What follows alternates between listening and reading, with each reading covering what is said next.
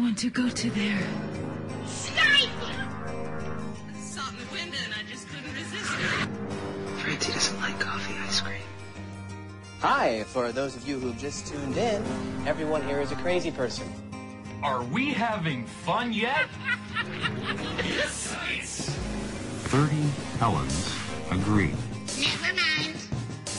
Maybe the dingo ate your baby. It's a cunning plan, actually. Would you believe it? Man, you beautiful tropical fish. Don't mention the war. Clear eyes, full hearts, get lost. Hello and welcome to the Televerse Sound on Sights TV podcast. This is Kate Kulzick and I'm joined as ever by Simon Howell. Simon, how's it going? Good. Whoa, It's going good. it's going good. Awesome. going good. I'm not gonna get. I'm not gonna second guess. I'm not gonna question. We're just gonna. I just. I just don't want to jinx it. Yeah, well, it, might be less fun once once we actually get to the TV. but we're you know there's so much going on. We're gonna. Ha- I think this will be the, this will be the week we start eliminating, putting out of its misery certain things. Yep, we're pruning our show list. That's that's for sure. And just because we don't talk about a show doesn't mean we didn't watch it, and doesn't mean we didn't enjoy it. Just means we don't have anything new to say. So heads up, some of our favorite shows we're not talking about because there's nothing new to say. So Yes. with that in mind, we heard from a bunch of you guys this week and uh, figured we mentioned some of that. We heard from Jean Pierre about sidereel.com, which is last week I had asked if people knew about a site sort for TV that's sort of like Letterboxd, and that was his response. Apparently, that is what people should be looking for. So thank you for that, Jean Pierre. Heard from Julius, who watches Strike Back and says previous years are just as fun, but with more sex scenes. So that that that, that does not surprise me. It, it's it seems like a recurring thing now for shows that start with more sex scenes to sort of like taper off as they go along. Because didn't it, Spartacus kind of did that, and so did definitely Game of Thrones, and apparently Strike Back. Uh, yeah, they get you. They they hook you in with the sex scenes and then kind of forget about it for a while. Although Strike Back did bring it back this week. Talked Blacklist with Kim, Cameron, Keith, Drew, and Ken. Blacklist is one of those shows I'll be skipping this week. Yay! They it took them all of two weeks to get to uh, the police brutality and torture. Awesome, such restraint.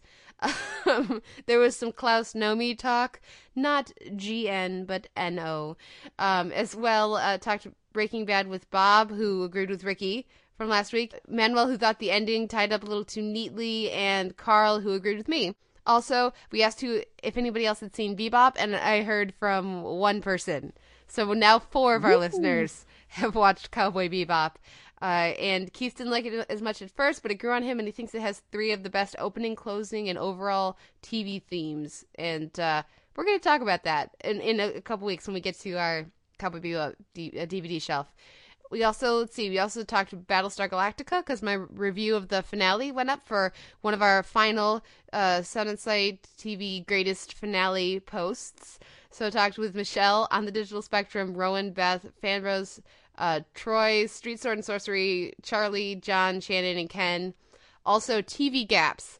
Uh, talked a little, bit about that with Todd and Ken and Beth. Uh, Mary Tyler Moore show is a big gap for me. Ken was frankly very astonished and ashamed that I am disgracing the Chicago legacy. So I'm I apologize, Ken. I do need to catch up with the show. And Beth says that Mary Tyler Moore show is her jam. And so and she thinks I'll love it. So I'm looking forward to watching it one of these days. Somebody needs to pick that for the DVD shelf.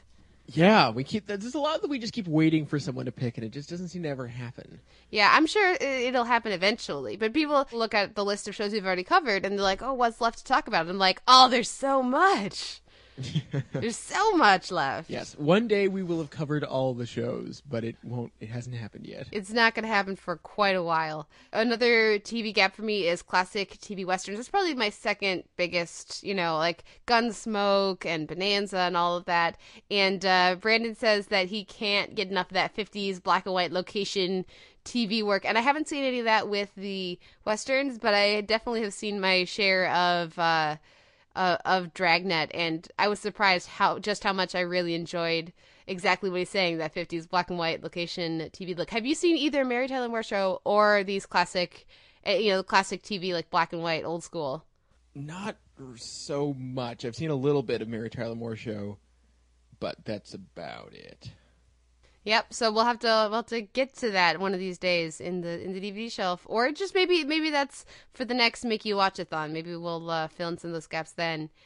Beth just started the 4400. Enjoy. I had a lot of fun with that, Beth. I think you'll like it too. And we also talked some Last Tango in Halifax. We'll be catching up with that a little bit later in the show. Threw it out to Twitter for any Six Feet Under suggestions, and I got one. Apparently, that's my dog.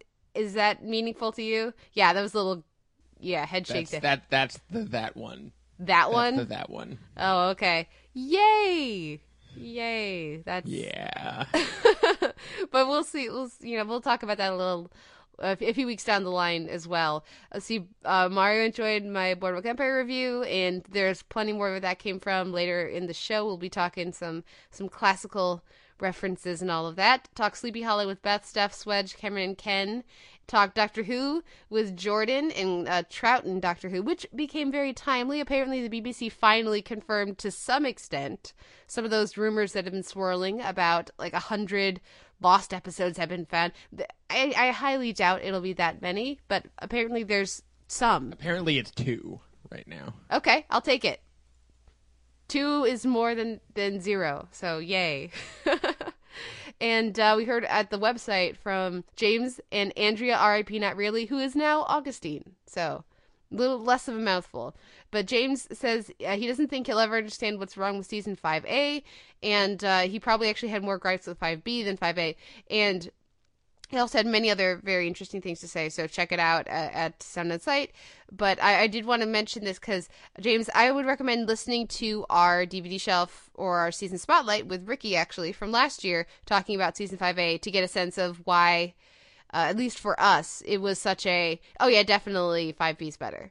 Because uh, he, he was saying that all, you know, all of the critics seem to agree about that and yet we don't really go into why and on the podcast this this past week we didn't go into why but uh but yeah so we have some character issues and some pacing issues and i would say listen to that dvd show from last year and that'll give you an idea of where we're coming from Yep. I mean, we got we we managed to go on for like 90 minutes without getting into that. So, or skyler or Skyler. Yeah, we didn't talk about Skyler at all, which is hilarious. Yeah, totally. Um, and we also heard from Augustine, uh, who agrees with you on the finale. So we heard from uh, like one person who agrees with each of our takes in the finale, which I thought was hilarious and awesome. Um, and he, and uh, they said that the series finale is missing full measures, a la the season three finale, which I thought was very well put. And instead, it went it was a little too neat or tidy. Um, and then and then they also enjoyed the writing format discussion. So th- there'll be, I would assume, as we get into more of these stars shows coming up in the second, you know, the mid season and uh, towards the end of Strike Back, I think we'll have more to say about that writing approach. As far as stars goes, I'm still waiting to hear when the next uh, The Night show is, when that uh, space show is going to get uh, picked up. Yeah, I'm still waiting for that as well. Although on, on the subject of Breaking Bad, I, I kind of wish that uh, we'd had the Norm Macdonald tweets to play around with because I've been thinking about that a lot. Yeah, and that was that was pretty fun. Uh, definitely enjoy that alt narrative. Uh, for if you don't know what we're talking about, uh, Just Google it. just Google it. You know, Norm Macdonald, Breaking it. Bad theory. Uh, at Sound on Sight, October is horror month, and uh, every time I go to Sound on Sight now, there's a new, because there's a different post going up on a different uh, subgenre of horror every day, and so I keep going to Sound on Sight and going, ah, ah, scary picture. this right now, it's it's kids, you know, evil kids or something like that, and it's just like demon baby. No, okay, every time I talk about horror for the listeners at home, Simon does the little like twitchy movement thingy from American Horror Story last year. Like one of the very few things I saw from American Horror Story last year was a gif of that, and it's terrifying and horrible, and you're a bad, bad man. Uh, an American Horror Story starts tomorrow. And it does, and I will be watching at least the premiere. We'll see how long I last. I'm very interested in Coven, so we'll see how it goes. But anyways, all your horror needs at Sound on Sight this October. Also, uh, I'm gonna have to write up Toy Story of Terror, which is going to be airing, I believe, next week, next Wednesday. I've already had a chance to see it, and it's it's adorable and really well done. And I was I was a little uh had a bit of a question mark about revisiting any of those characters after such that beautiful finale of Toy Story 3. But I, I think this format, sort of like a standalone kind of Charlie Brown special deal, I think it works. And uh, and you know, sort of a a not low stakes, but much more compartmentalized story. I think uh, it works it works very well, and people will enjoy having a little bit more Buzz and and uh, Woody and Jesse and and all of our favorites. So you guys should check that out next week. And then also I wanted to mention November is going to be Doctor Who month at Sound on Sight. We're already starting to gear up, prep for that, and uh, yeah, that's going to be fun. Oh, good. I know how thrilled you are for more Doctor Yeah. Who talk, there, Simon. Ah, November. I think I'm gonna go take a vacation in November. Just all of November. Yeah. Just, you can get someone else to go with for a while, right?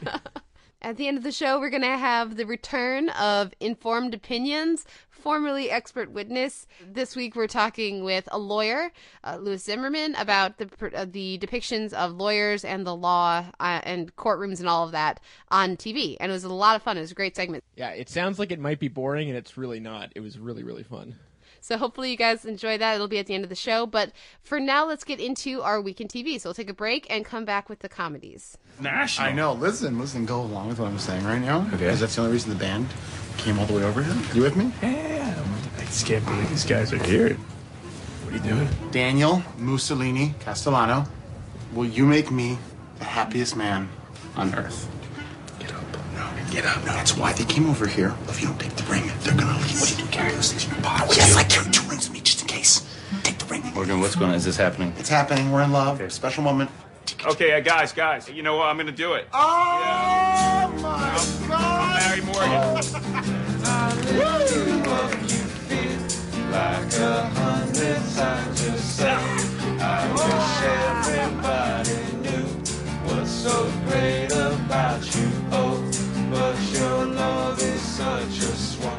This week in TV, we watched a lot of comedies, but we'll be talking about Brooklyn Nine-Nine, The Slump, New Girl, Double Date, Mindy Project, Music Festival, Key and Peele, the Super Fun Night premiere, Anything for Love, Always Sunny Mac Day, Parks and Rec, the Pawnee Eagleton Tip, Tip Off Classic, uh, Bob's Burgers Fort Night, La- uh, Eastbound and Down Chapter 23, and Hello Ladies, The Limo. And I'm going to start with Hello Ladies because I just have a few thoughts here. You were surprised I even checked out episode 2 at all.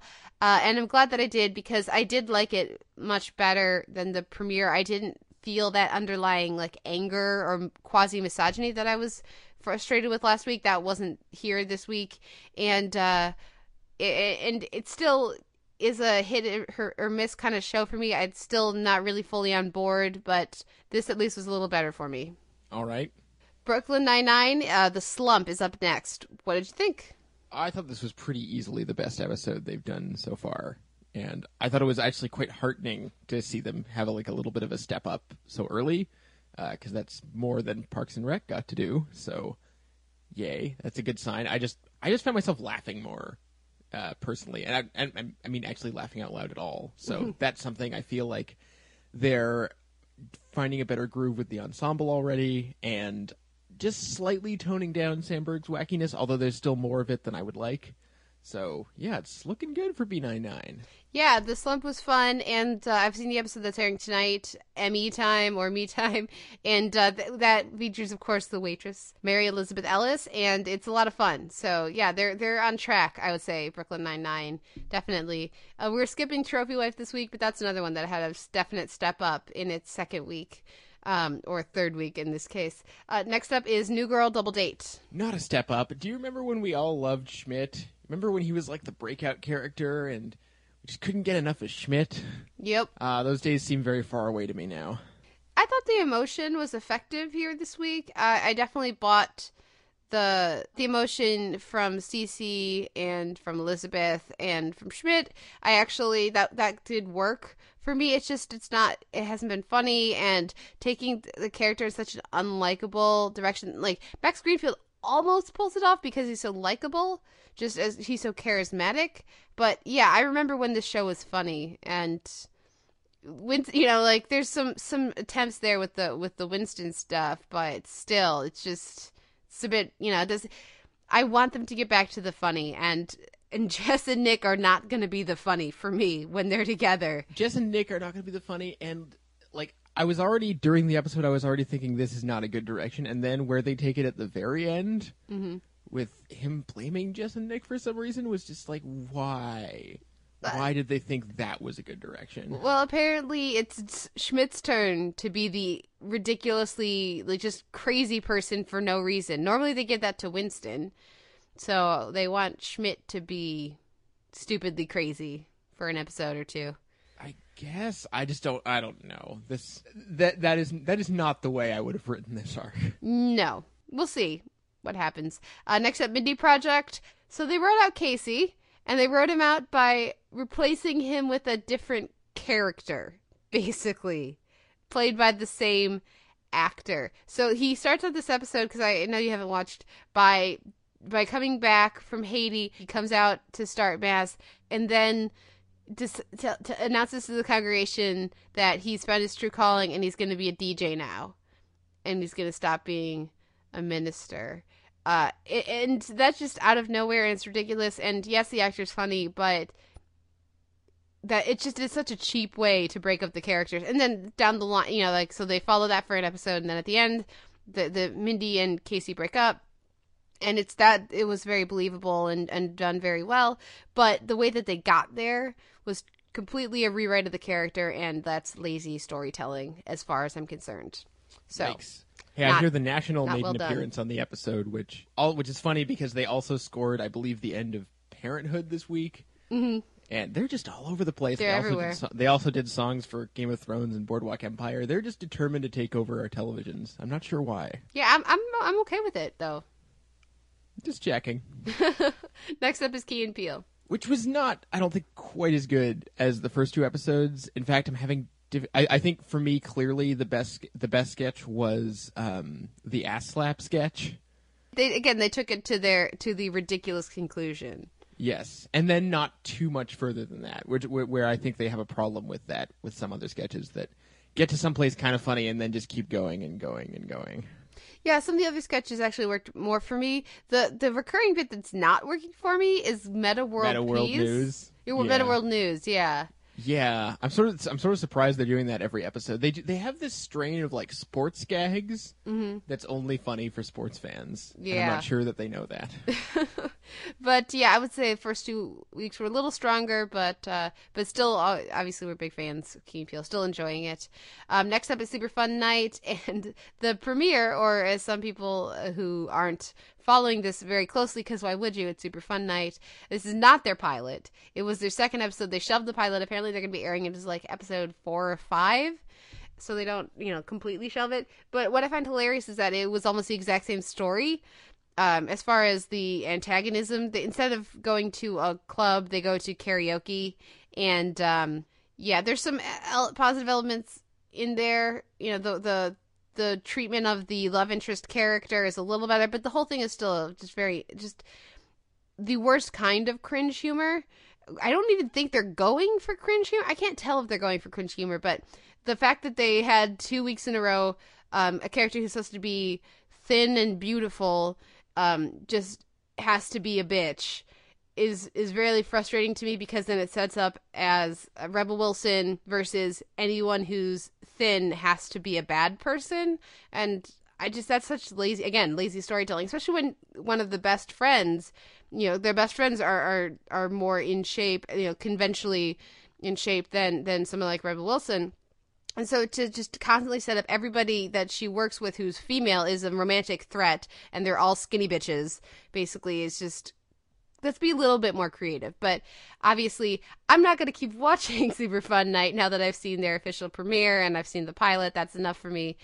I don't know if if ABC can do anything with this, but I figured I would mention it, seeing as it's you know it's rare for shows to actually swap out the pilot in this day and age. So thought that was interesting.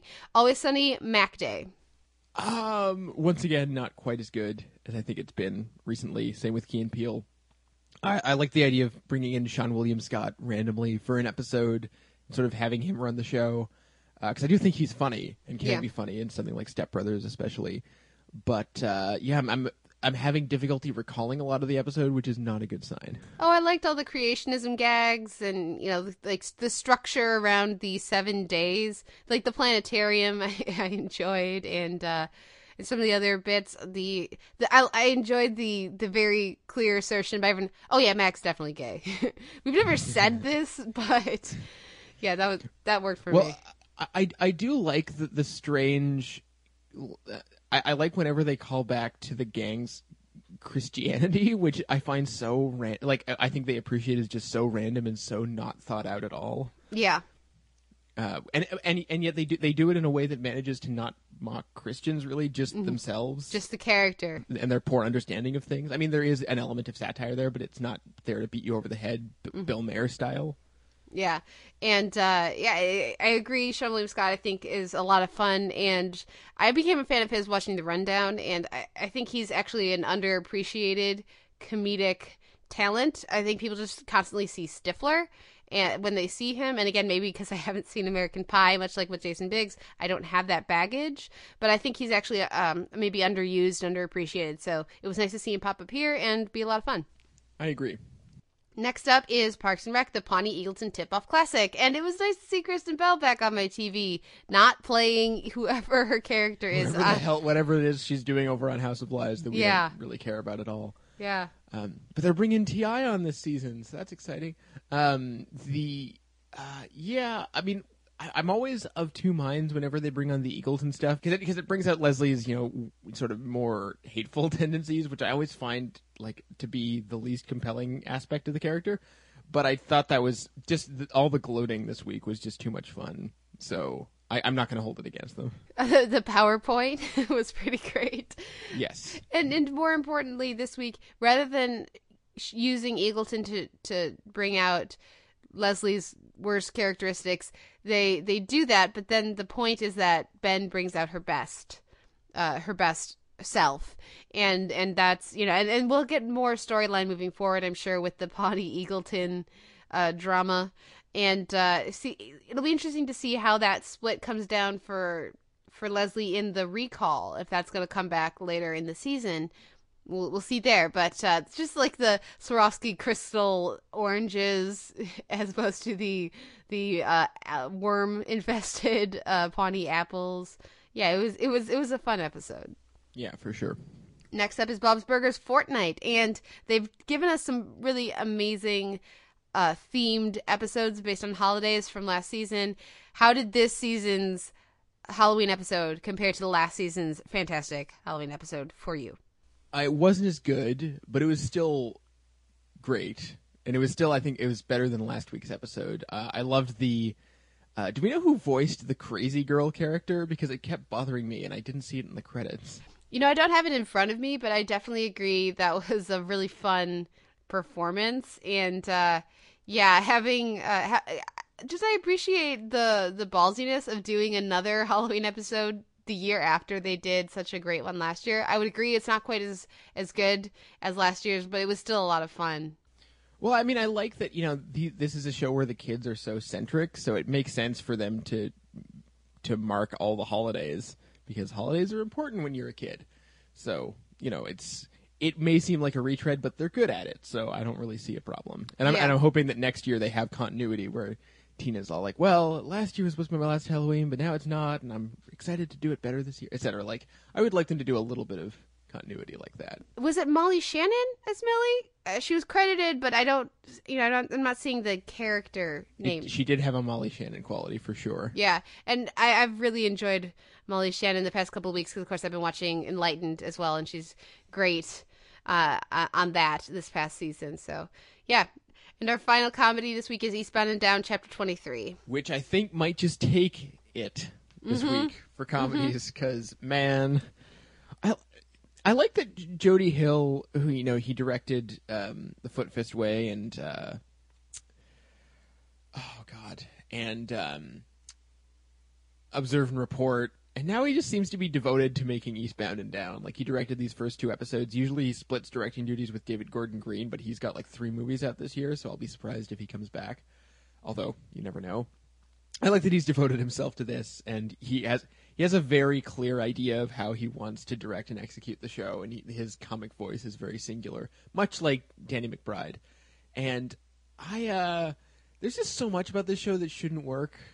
Like, you know, for instance, ev- like every time they bring back Steve Little's character, every season I'm always like, oh, they're bringing him back again. Like, what else do they have to do with him? And this year, with him becoming the nemesis and then totally turning that around within ten minutes, uh, it just always gets to me. And I don't know why this show can get away with keep pulling with continuing to do the same beats over and over, but it just works. Yeah, and I, I was watching. I think this is going to win the week in TV for me too. And if you had told me that last season, I would have said you were a crazy person. That it would that it, I would really connect with the episode, and I really really enjoyed this episode. Now, first of all, one of the important things this does is it sets Kenny Powers up as an underdog by putting him next to an even more obnoxious character. That's a excellent tool for any of those uh, the shows with uh, where your main characters are assholes put them next to somebody worse and all of a sudden they're better.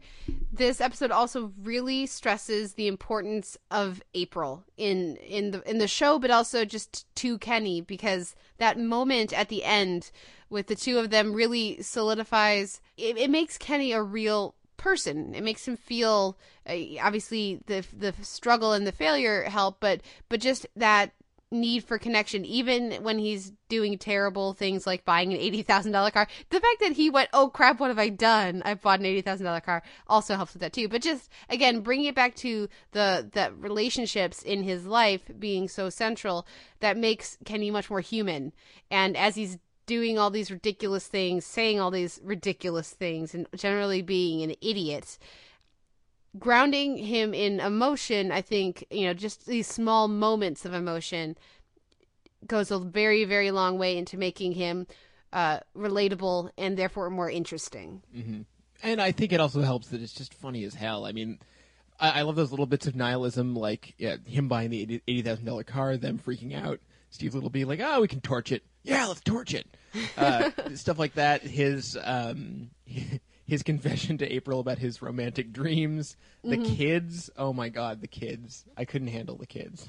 The kids, I, I couldn't handle the kids in a different way. That got old really quickly for me. Uh, okay, fair enough. but the emotion of the episode saved it for me. What wins your week in TV officially? Is it is it Eastbound? For comedy, yeah, I'll give it to Eastbound for sure. I'm just I'm so glad it just refuses to die. Yeah, and for just again for managing that blend of ridiculousness and and heart and total Anarchy.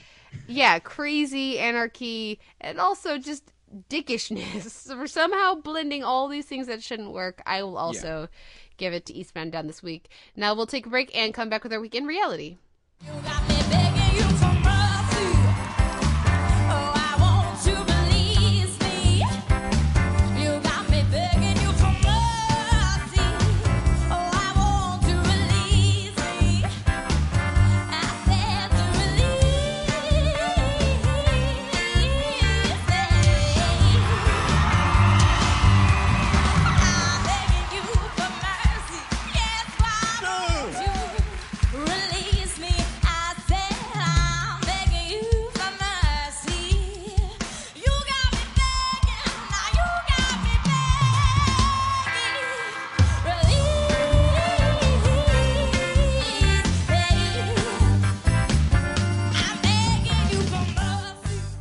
Reality, we have The Voice, The Blinds, we have Top Chef New Orleans premiere, we have The Amazing Race Zap It Bingo. And uh, so I'll kick things off with The Voice. I just figured I'd check in now that the blinds you know, are done. They've they finished building their teams of 12. Uh, looking at the four teams, there, there are some interesting singers. I wanted to chime in just because I really enjoy Juhi. I probably pronounced her, her name wrong, but uh, she's an Indian American teenager uh, who just I get such a strong Devon from Crucifictorious on, on Friday Night Lights. Just vibe from her. She seems really really cool and she's got she's and she's good. Most of the teenagers on the show this this season are actually good, which is a nice change from last year. Um, or at least I should say good enough to be on a show like this and uh and- she but she also has a really good head on her shoulders i love that like unlike the other teenagers that are on the show there's like two or three other ones as soon when she gets off and they're interviewing her, one of the last things she says is, "I don't know how I'm going to manage this and high school at the same time, but I'll find a way. I'll make it work." and just to have her actually thinking about stuff like that just shows me that she's more mature and uh, thoughtful, and that always makes me happy to see. I think the people that the judges have been turning around for this season is a lot smarter. Um, there's a lot of really, really talented people. How many are gonna break through and become more interesting? I'm not sure, but I like that they don't seem to have the same um, uh, scorn for training, musical training. At least so far, we'll see if that changes once they get into their coachings. But I appreciate that, and also there's a variety of of look and age and sound that I very much appreciate. So so yeah, there's there's some there's some potential here. There's more potential than I would have thought after the first couple episodes. So we'll I'll check in after the the next couple of rounds as well. Um, let's move on to the premiere of of Top Chef New Orleans. What did you think? Mostly, my main thought is thank God there's no online portion this year. I mean, they did have one of the uh, one or, or a couple of the chefs being exempt from elimination because of something they did in an, in an online preseason challenge, but I guess that's going to be the extent of it. So, yay! That's that's my main takeaway. There's there's an online portion because they're doing Last Chance Kitchen again. Oh yeah, yeah, okay. They're doing Last Chance Kitchen, but I'm okay with that. It doesn't affect week to week. It doesn't have as direct a bearing on the show as what they were that junk they were pulling during Masters this season. Whoo! hmm Definitely. No, I'm with you on that. I like the the people that we've seen so far, and again, it's just they just putting it in New Orleans. It's such an interesting location, and the the people that they're going to be able to bring in are going to be a lot of fun. Just watching the trailer, I'm like, oh, it's Kermit. Oh, it's Professor Chan. Yay! I'm amazed that in that preview I didn't spot any Bourdain. Yeah, that's true. We'll see because he has a history with the show, and obviously he's always a lot of fun. But we'll we'll see if they bring him in. Um, I liked some of the chefs. It was nice to see some familiar faces back, and uh, and they seem like they know what they're doing when they're listing up their credentials. I'm just like, uh, oh my god.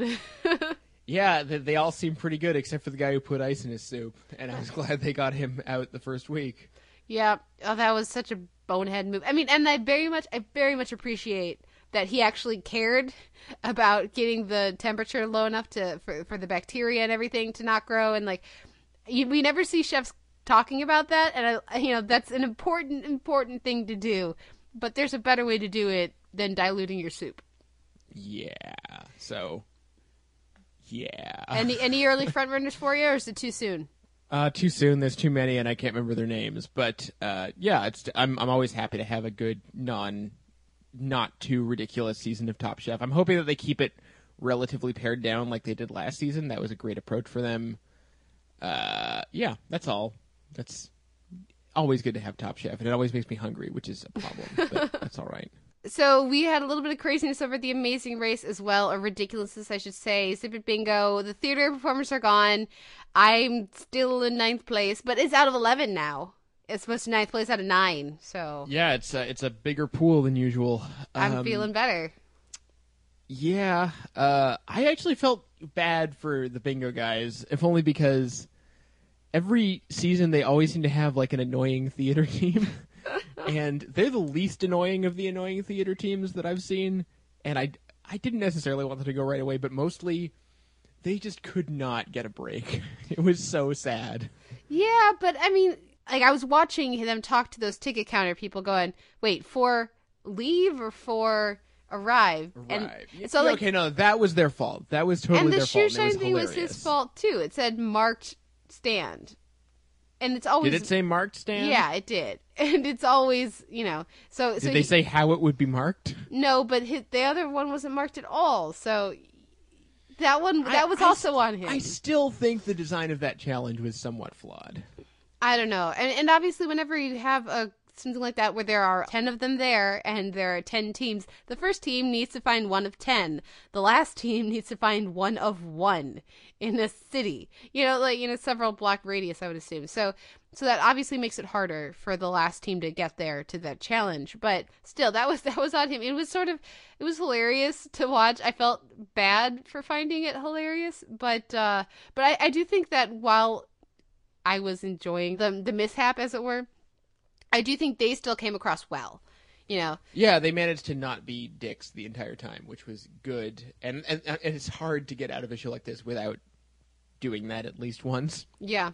But uh, yeah, and, and the producers must have just been cackling with glee when they realized how quickly Marie was just going to become everyone's villain, and just like in in the most cartoonish, over the top fashion I've ever seen on this show. Well, I like how everybody else has just decided she's horrible. Because, you know, I would assume she's not fun to travel with because she's really loud and obnoxious. But, like, at the end, she's the devil. It's like, no, she's telling you that you're doing the wrong thing. And you're interpreting that as she's the devil. Well, no, I mean she does like she she. I don't think that she knows that they're not going to accept that card. I think she's just trying to not let them in. really? Because they. That's how it's. That's how it seemed to me, based on her like body language. Well, I still think uh, because I still appreciate elements of her. Yes, obviously she's can be a pain in the ass, but when they get to the the the mining and, and brining, and first of all, the fact that they didn't all immediately do brining when they saw the size of those ridiculously tiny hammers is astonishing to me. But I love that Tim and Marie just grabbed the like three bags. They like don't change into their bikinis to carry salt. They're like, no, this is ridiculous. With the tennis shoes on and everything, let's grab lots and lots and lots of bags, and then let's just you know. So th- some some elements in their approach i appreciate if they would stop arguing all the And I, time and I, I I laughed out loud definitely when Tim agreed that she was the devil. yeah there's i think there's potential there. It'll be interesting to see if they stick around longer how their edit changes. That's always fun for me to watch. Yeah, I mean they're they're gonna have to stick around at least a couple more weeks because they've got two express passes. Yeah but they only get to use one of them so Yeah, i I know, I know, but still. Um, but yeah, so we'll we'll see. You know, I, I think this episode was a little more promising than the rather uneventful premiere. Yeah, I think so. Uh, so, what wins your week in reality? Uh, well, I'll give it to Top Chef. Just happy to have it back and in, in a less wankery format. Yeah, definitely. Uh, me too. I'm giving it to, to Top Chef. Though there are some elements of The Voice I really enjoyed this week as well. They have the camaraderie down to a T, and it's it's much more enjoyable uh, than than it really should be. Especially the early stages are always the most fun. Um, but yeah, I'll, I'll give it to Top Chef as well. And now let's take a break and come back with our week in genre.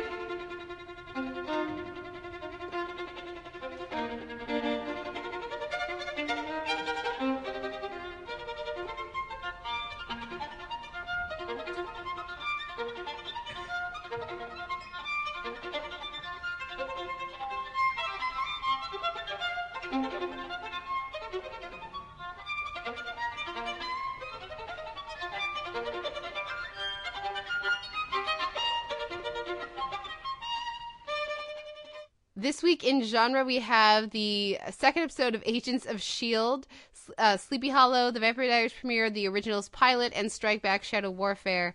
Um, genre is back as a category for us. That just means we have too many shows.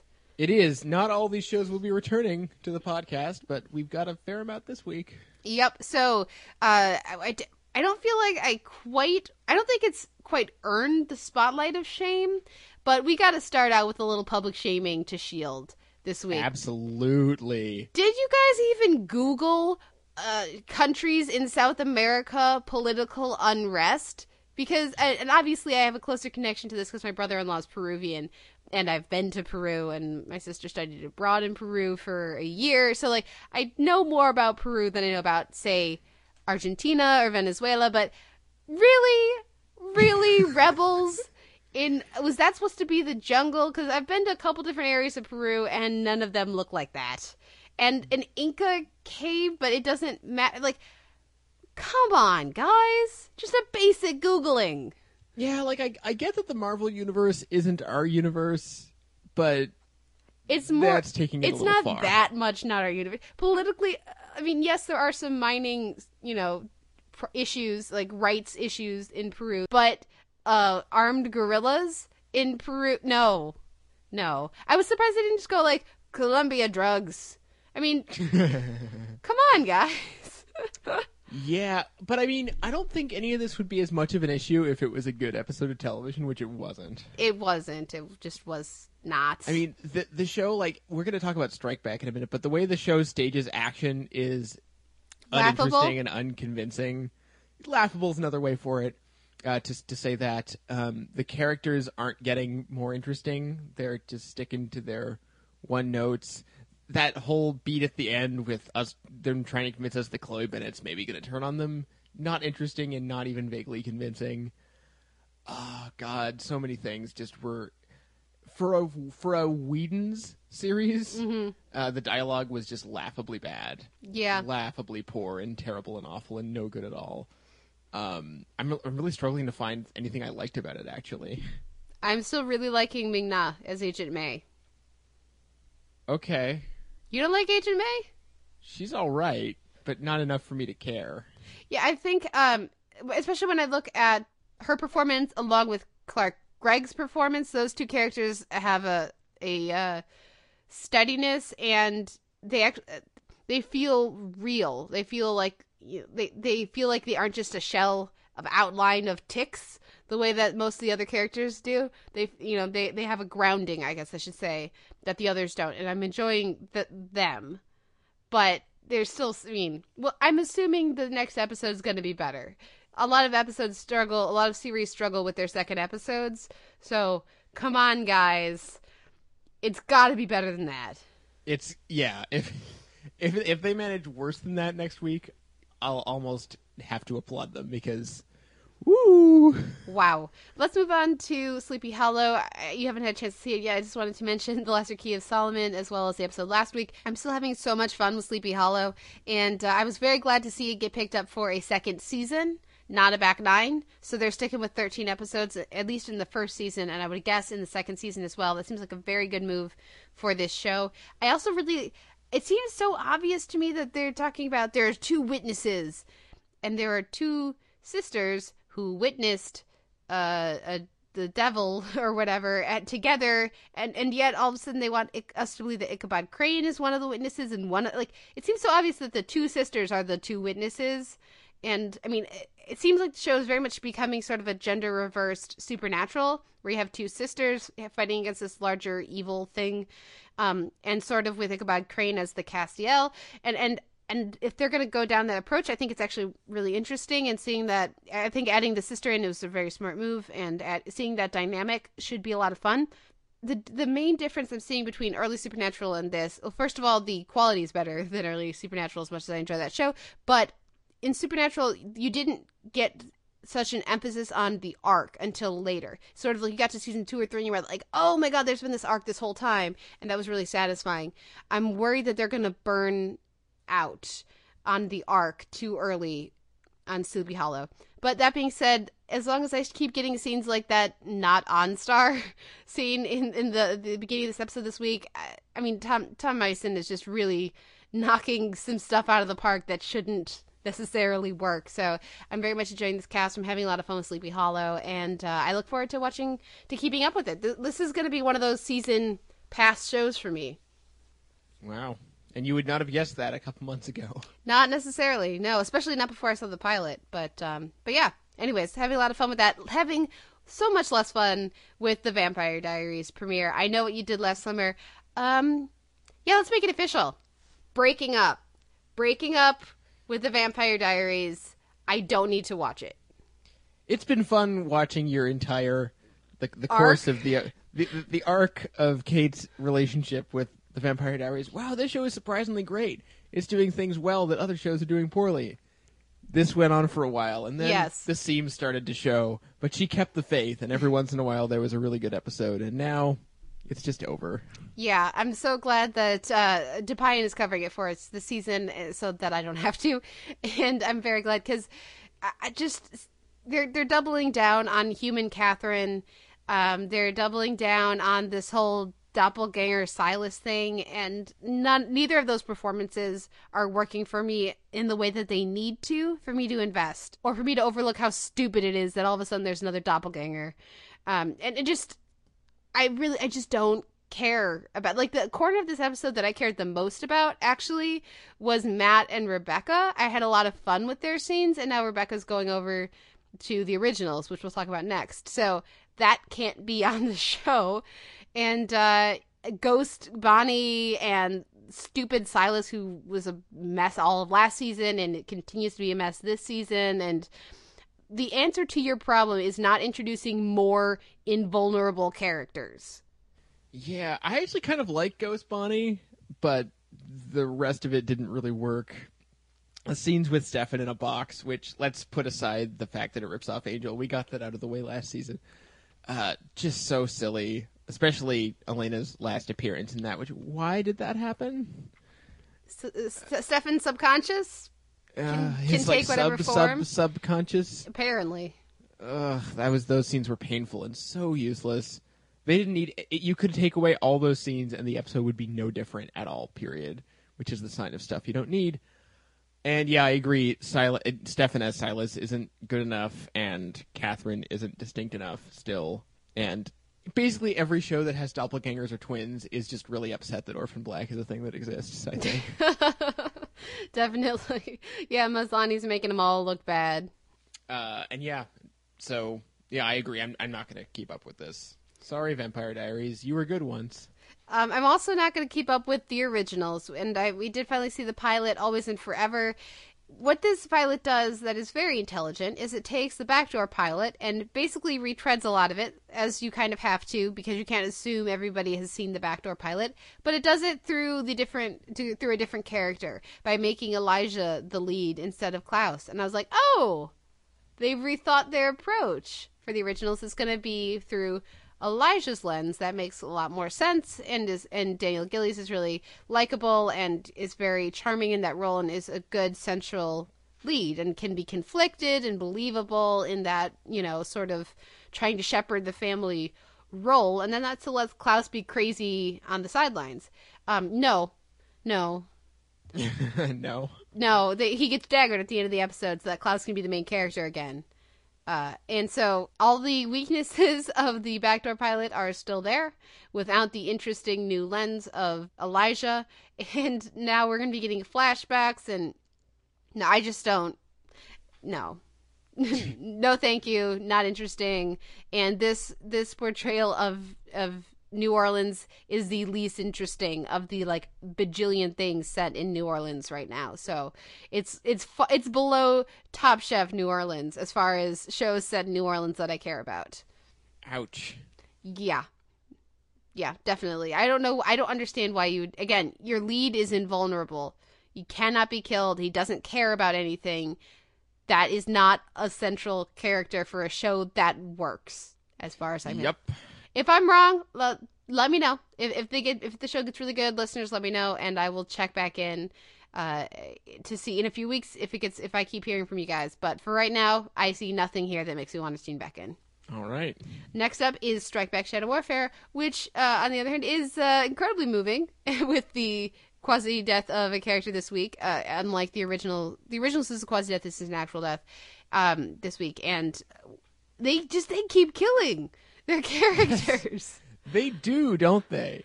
Which makes sense for this for this venue for this work they do. I mean, it's sort Strike of Back is- refreshing. Strike Back is weird because they can they they will kill anyone with two very clear exceptions. Yes.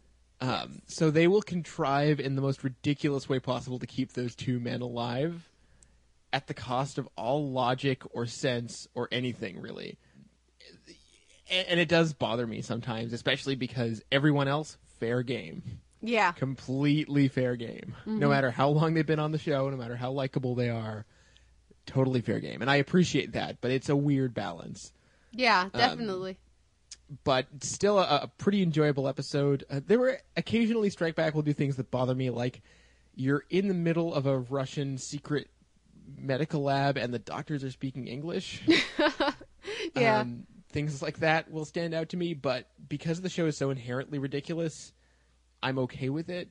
And yet, I don't know, the show has almost, it's clearly nowhere near as good as Spartacus, but it has kind of a similar having its cake and eating it too, where it gets to be ridiculous and actiony and fun, and then still gets to twist the knife a little bit and remind you that you're watching a show about people who die and you feel bad when they do. Mm-hmm. Definitely, and, I do. I do think of Spartacus again. I would agree. Spartacus is another playing field here, but but I still am really enjoying Strike Back, and it's because it does balance those two things, and it's something we talk about with Justified as well. They know when they're being awesome, and they're a lot of fun, and they get the quips in there, and they also find space for the emotion without overdoing it either. They, it would be so easy to overplay Leo's death this week, but I don't think they do. I think they handle it just right.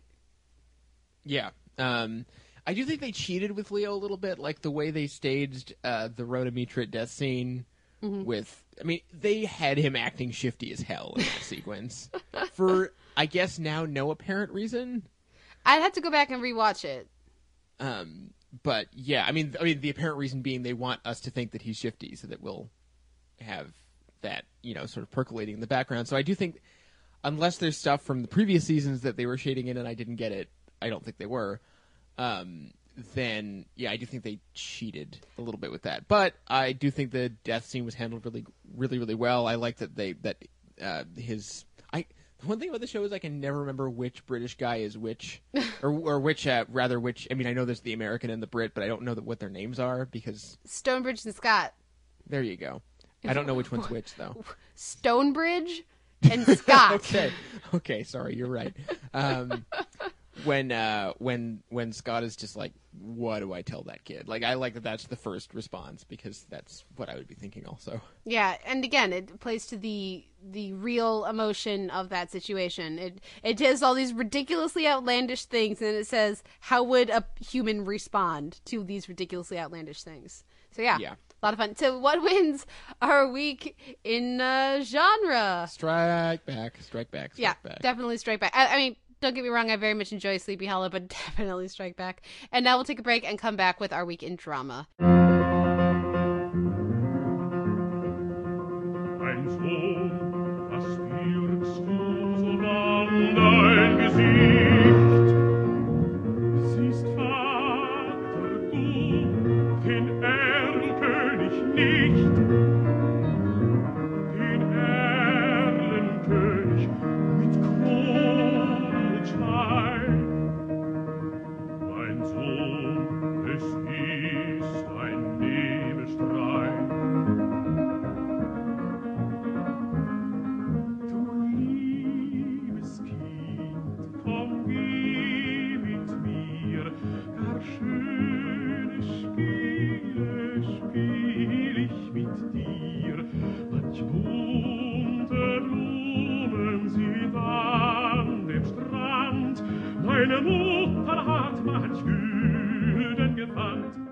This week in drama, we have Homeland, ooh, ah, ooh, ah.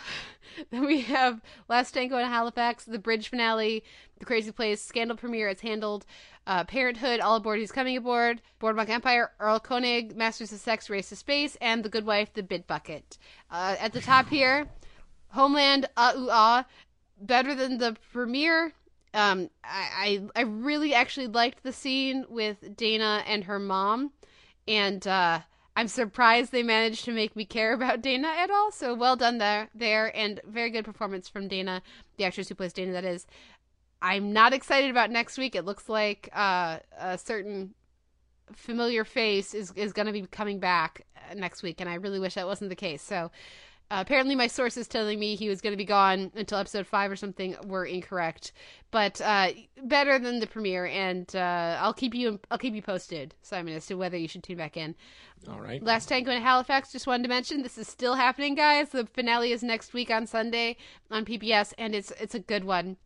I really like the way the show comes to its its conclusion, and this episode, just the the scene of Anne Reid and Derek Jacobi dancing is just like, makes your heart go pitter pat. It was just such a wonderful, happy moment. And then there's plenty of drama going around as well. The the depictions of of sexuality and the various home lives, I think, are really really well handled. And and I just wanted to mention before the finale comes on that yes, Last Tango in Halifax is still happening, and you should still tune in this Sunday to the finale. And then we have the bridge finale, The Crazy Place. Which, oh, I really wanted this to point to better things. But man, season two of The Bridge, which is a confirmed thing that's going to happen, is going to need some serious retooling. I Mhm. think. Uh, because very few of the directions that they've indicated for next season are all that promising to me.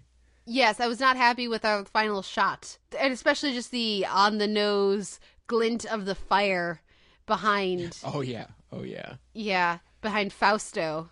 His name is Fausto, and he's next to a fire. Come on, guys. Uh, we've read a book. Any book, any book. A book.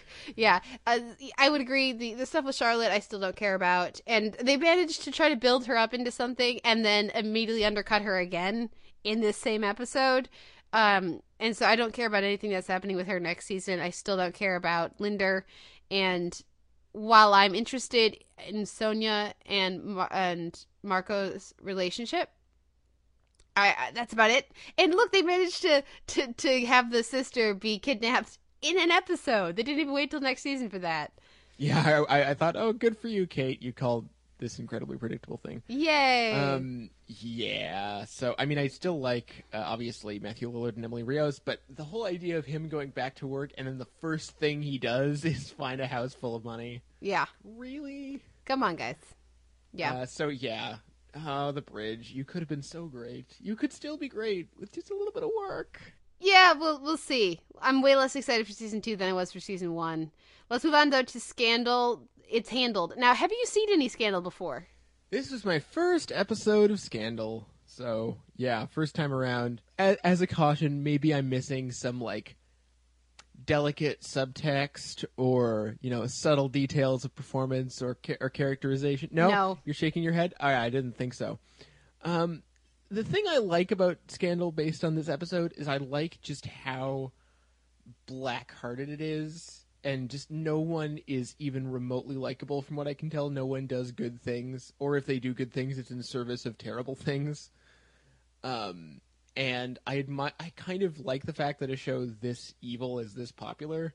So good for them. But i get the feeling that one of the reasons it's so popular is because people get into it for like the shonda rhimes love triangles and stuff like that which in the context of this show why would you care?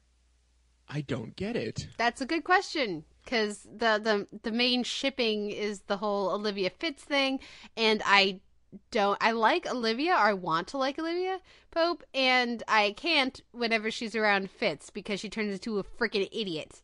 And uh, he's not a likable or good person from what I've seen. And again, I just kind of jumped in in season uh, two. This most re- I, I haven't seen all of the back catalog, as it were. Uh, so maybe again maybe i'm missing something at some point where we're supposed to actually like him other than that, that's fr- from what I can tell, that is not the case. they give good tortured face but um yeah the this was an incredibly fun and watchable premiere but yeah again i don't care about the romantic relationships. I like that olivia did bring up uh, scott foley's character to her dad. I like that that was one of the things that was in the back of her mind when she was listening to him and that she did bring up when she decided to leave I, care way more about that character, by the way, than I do about about Fitz. So we'll see. I hope they bring him back. But uh, but yeah, I think people watch for the the the craziness of it, and usually I got to say the gladiators. Oh, it feels so wrong to call them that. Um, the people that, that Olivia works uh, with or who work for her, usually they're helping people and doing good things on the spectrum at least. And that didn't happen this week. So seeing how they're going to balance that moving forward should be interesting. Joe morton is a lot of fun here as well as just all the performances. They're so they're like like unhinging their jaw to shovel in more cardboard to eat the set. And I, I but have to say, it's like, I- fun.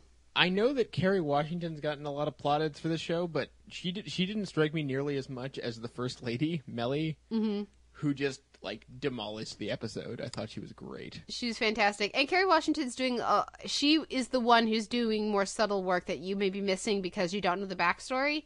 In the background of that scene in the bunker, she is doing some excellent work.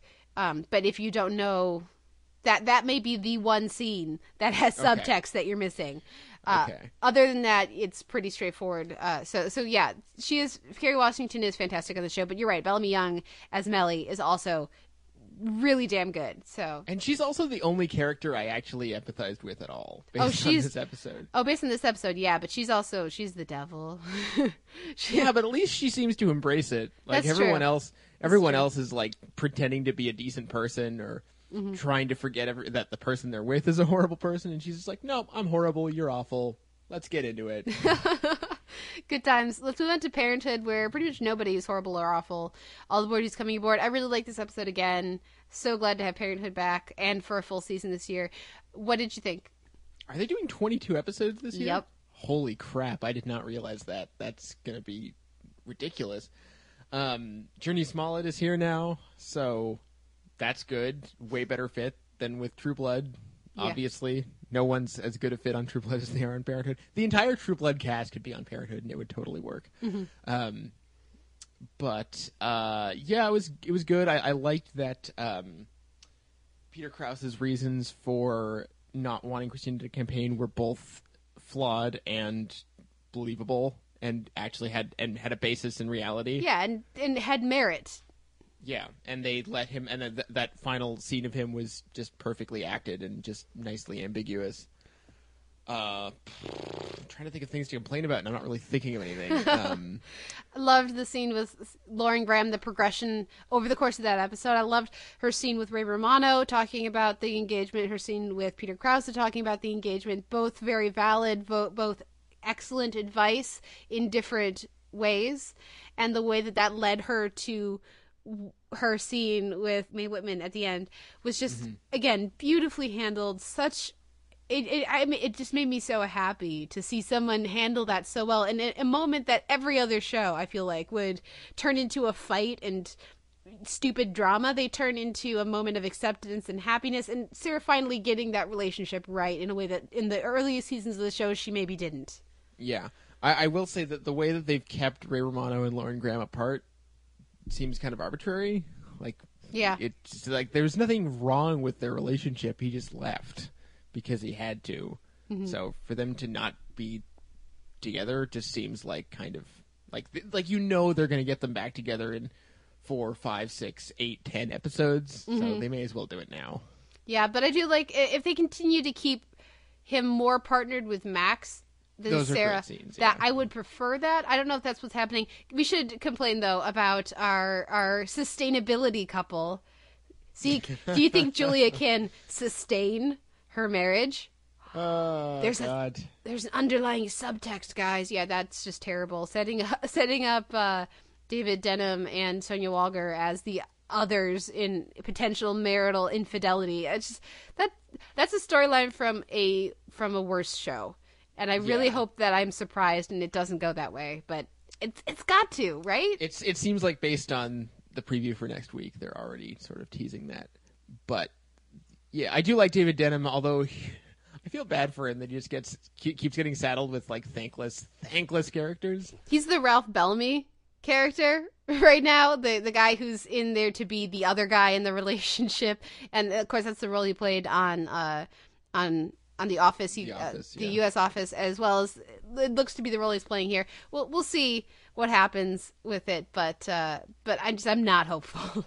Yes, everything else in the show is great. That not so much. Yeah, I also liked the stuff with Camille and Zeke here this week, and hopefully we'll get more for them to do. This notion of maybe giving up the, the childhood home or the, the homestead is, is an interesting and it's often a painful experience for at least for kids, but a very truthful one that a lot of people go through, so it should be interesting. Next up is Boardwalk Empire, Erlkönig, and classical music references out the wazoo. Are you familiar with the Earl King? No, I'm not, but I'm sure you're about to tell me all about it. Well, the Earl King is a well, it's, a Danish folk story that was made into a poem by Goethe, which was then made into one of the most famous lieder of Schubert. There are many versions, many settings of the poem, but it's a really famous, uh, really famous classical lieder or art song, German art song that you, you will have heard as the intro music to this section of the podcast. And I'm I'm actually toying with having different versions of the Earl King be all of the music throughout this podcast. By the time you're listening to this, you know, but uh, but yeah, there are many versions of this story. It tells it's the story is of a father racing on horseback through the woods at night to get his son. The subtext, at least as far as I'm concerned, is that the son is sick to get him home, and the son is like seeing things. Uh, says that the Earl King is coming to take him, and the Earl King is whispering promises of delightful things, and the son won't come with him. So then he says he's going to take them, and, and at the very end, and the son, the father keeps reassuring the son, "No, that's just the fog. No, that's just a tree, etc." At the end, spoiler alert: it's a German folk story and uh, song. So of course the son is dead. at the very end. It does not have a happy ending. That is the the classical reference it, that is in this episode. I thought this was fantastic. The performances were really good, and why can't it be this? I mean, I know they have to build to this, but why couldn't they have built to this level of emotion? Episode three, episode four. Why does it have to be episode five? Well, I, th- I think it helps that of all the storylines they follow on the show, we only got like half of them this week. Mm-hmm. So there was just a bunch of stuff we don't really care about. We didn't check in on, so that's good. And I, I, I always find it interesting. Maybe you know the phenomenon I'm talking about, but on shows like this, like we always spotlight people like Jeffrey Wright and Michael Kenneth Williams, who are great. But then every once in a while, they'll have an episode that really hones in on, on a few storylines and doesn't include actors we love, and somehow they're better episodes. I Yeah. I, I, I noticed that not just with Boardwalk Empire, but I feel like that also happened with The Bridge. Like we had a great episode that had no Matthew Lillard or Emily Rios, Mhm. and like I, I, that's an interesting phenomenon.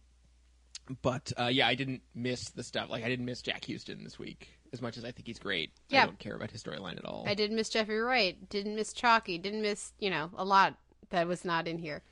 Um, but yeah, it was definitely a better episode than usual. Uh, I liked all the stuff with Kessler. I think it's too bad he won't be around anymore.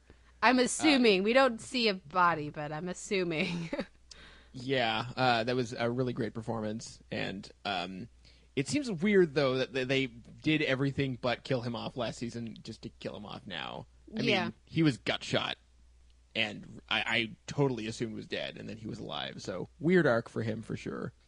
Yeah, I- think that phenomenon you're talking about, it just it comes down to th- these are often really excellent casts, very deep benches, and so it comes down to what material the actors are given to work with. And so this week we get so much great material for Kessler. We get his whole backstory. We get a lot of really phenomenal moments for him, and the actor makes Anthony I'm going to pronounce it wrong. Lucera, he gets a lot to work with and he's fantastic. And it just makes me look back at the previous episodes going, why didn't you give him more this whole time? Right, which is sort of the whole arc of the character. Yeah. But um, yeah, so it was definitely above average for Boardwalk, and I also liked I I loved the everything with Michael Shannon and the the whole riot sequence was just really well staged, and I was not expecting that hail of bullets when that happened. I I cared about Willie. Yeah, go figure. And I also am still I know you're having more issues with that this storyline, but I'm still really enjoying Gretchen Mol's performance. And uh, I she's got to not have any chance of getting the grandson now, right? Clearly, oh, that was so unsettling. Yeah, definitely. Definitely. Like it's one of those like I the, the, what I liked about the staging of it is it's clear that that's going to be a scarring memory for that kid. Mhm, yeah. I have my review of this episode up at Sound on Sight, and I dive into the the song uh, or the poem of the Earl King and tie, yeah, find the I, I, I tie that thematically to each of the different storylines, and I, we don't have the time to get into that here. But if you're curious, check out my review at Sound on Sight. We should move on to Masters of Sex, Race to Space, your review of which is also up at Sound on Sight. It is, and uh, I got to geek out about a different reference this week, which was, of course, the um, I thought the best scene of the show so far was um, the the truth bomb dropping of the Simone de Beauvoir quote. I mean, how great was that scene? Come on. It was pretty great. Um, and just I feel like it really set the stage for what the conflicts are going to be on this show. And I just thought that, uh, especially um, Langham's reaction, just what? Just doesn't know how to process that information, even though he's clearly a very intelligent person. Just is was the perfect response. Um, I I thought this was about as good as the pilot. There was a couple of devices that I wasn't sure about, like the whole bringing in her. Can I just say Lizzy Caplan's delightfully nerdy son, uh, so adorable.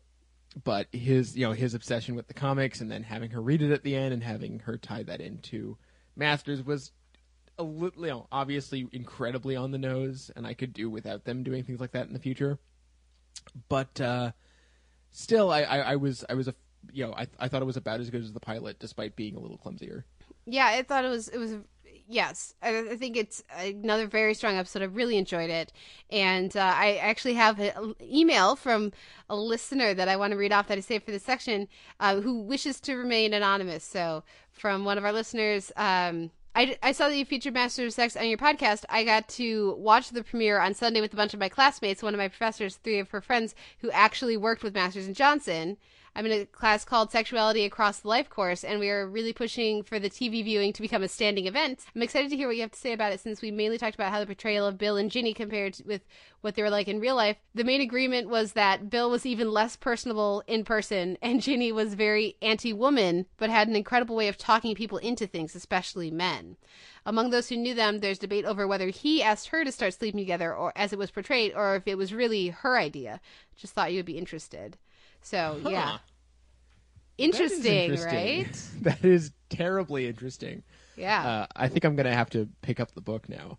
Yeah. Um, but okay, that's that is interesting. Yes, so from from four people who worked with Masters and Johnson, a little Wow. different And- perspective. And, and that's saying something because if anything, the most challenging aspect of the show is just how unlikable Masters can be. Yeah. Um, and I like, and I think the way they've balanced that character is so great with, especially that very tender scene he has with one of the prostitutes when he explains to her, "No, you don't have cancer. You just need glasses." yeah, um, was so nice, and then for almost the entire rest of the episode, he's just so hard to like. hmm And uh, I think that they the way that they've designed that character is so smart.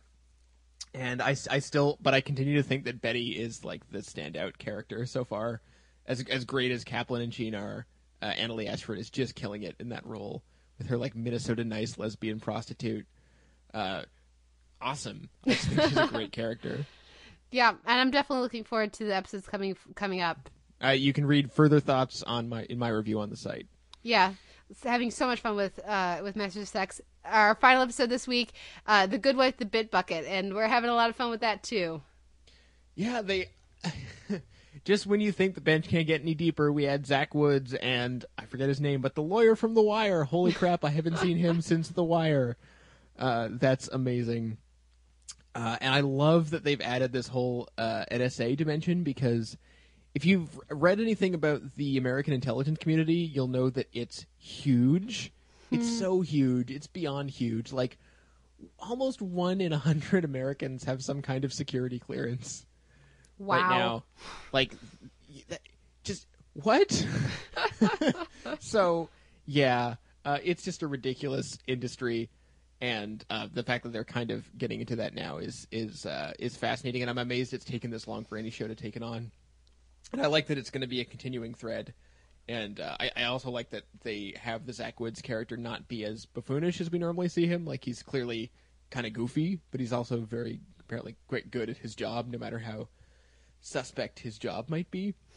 And uh, I don't know. I liked just about everything this week. I liked the the David Lee and Alicia's mom scenes. Those were just so hilarious. Yeah. And um, I'm still not quite sure what they're doing with the kids.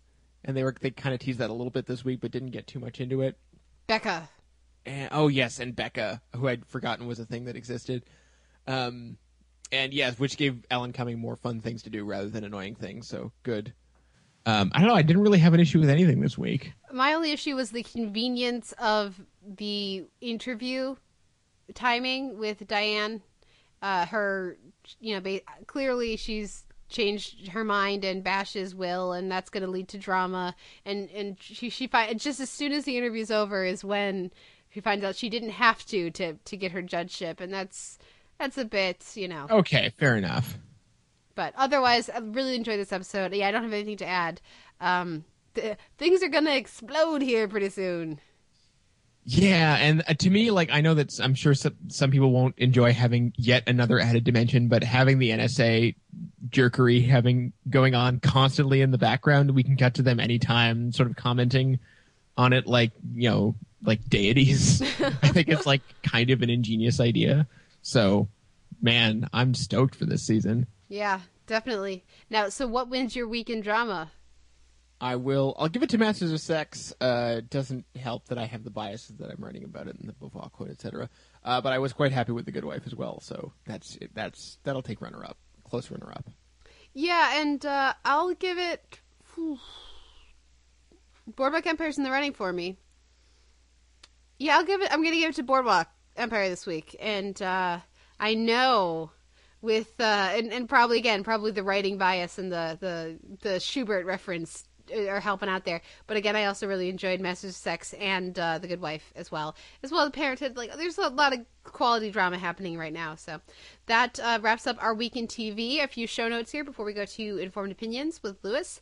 Um, our intro music was composed by Mr. Simon Howell. Our outro music is Sweet Petite by the Bicycles. You can find a post up at soundonsight.org for this episode and uh, leave us a comment there. Let us know what you're watching. Let us know what you think of the various shows that we talked about. You can also find us up in Facebook if you'd like us there. You can follow all the goings on at Sound on Sight TV, as well as, of course, at the Televerse. You can uh, drop us a message there. Send us an email, to televerse at gmail.com. And, of course, we're both up on Twitter. I am at the Televerse. You are? At Sucker Howell. And what is our question of the week?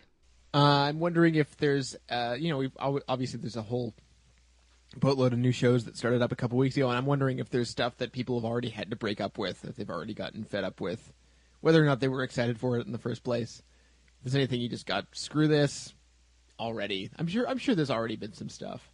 Okay, so let us know what shows you're breaking up with. If there's a show that you're decided to stick with, I'm curious about that too. I know that's a little maybe a little too on the happy side for you, Simon, a little too positive. Yeah, but yeah, yeah. but also breakups as well. They they can be fun. Uh, it'd be very interesting to to know where the listenership stands on some of these shows that we've been talking about. But uh, we will now take a break and come back with informed opinions with Lou Zimmerman talking lawyers and the law on TV. So we'll be right back. In the criminal justice system, the people are represented by two separate yet equally important groups the police who investigate crime and the district attorneys who prosecute the offenders. These are their stories. We're back with the Televerse. This is Kate Kulzick, joined as ever by Simon Howell. And this week we are once again forgoing the DVD shelf because it's time for another Informed Opinions. And that is the segment we'll be doing roughly every 10 episodes or so. We were calling it Expert Witness, and then we found out that AV Club did it in true South Park fashion. They have a similar uh, sort of uh, segment or thing that they do at the AV Club um, with that title. We thought we were so clever. Um, but now it's called Informed Opinions, and that's a pretty good name too. And ours is audio, so it's better. Yeah, that's totally how it works. And uh, the first Informed Opinions, we had a chemist on, and we talked Breaking Bad as well as just general chemistry on television. This time, we are joined by Louis Zimmerman, Esquire. He's a lawyer, and he will be helping us to look at, you know, the law on television, lawyers, procedures, all of that good stuff. Louis, welcome to the show. Hello, Kate. Thank you so much for coming on. Uh, for our listeners, why don't you give them a sense of, you know, what's your background in law? Well, uh, I graduated from the University of Illinois uh, in Champaign-Urbana. Uh, it's law school. Uh, I practiced for several years as a prosecuting attorney uh, in rural Illinois, but also in urban Illinois. Um, I then moved on and had a, and still have a private practice that focuses on criminal defense, and, and I'm currently uh, pursuing a master's degree in library science. So you, you, you have experience being a prosecutor and a defender, and and now you're trying you're doing your best to live in a law library and do nothing but study the law and help people find all their research. That's about it. that is deliciously nerdy. Uh, this is why we love you, Lewis. Um, now, w- when we talk about uh, law, law and lawyers on television, obviously they're one of the big three, right? There's doctors, there's there's p- the police and firefighters, and you know, there are emergency personnel, and there's lawyers. What do you think it is about lawyers or the law that has captured the imagination in such a way that we are inundated with legal programs and legal procedurals? I I think it's a combination of two things. I think that um, people like crisis. So crisis makes good television, right? Um, something really terrible has to happen that causes um, some kind of uh, character building crisis to happen. And in society, uh, one of the main ways that happens is uh, uh lawsuits, either criminal lawsuits or civil lawsuits. But I think the reason there's so many uh, is that um, the legal crisis is probably the cheapest one to produce. I mean, you just need a sort of Romanesque wood paneled room and a bunch of people in suits, right? Like, you don't need explosions, you don't need, you know, uh, big um, supporting casts. So it's kind of cheap to do. Uh, and it has a lot of variety, so you can have a lot of things can happen, and so I think all that comes together in producers' minds, and then you get a lot of police procedurals.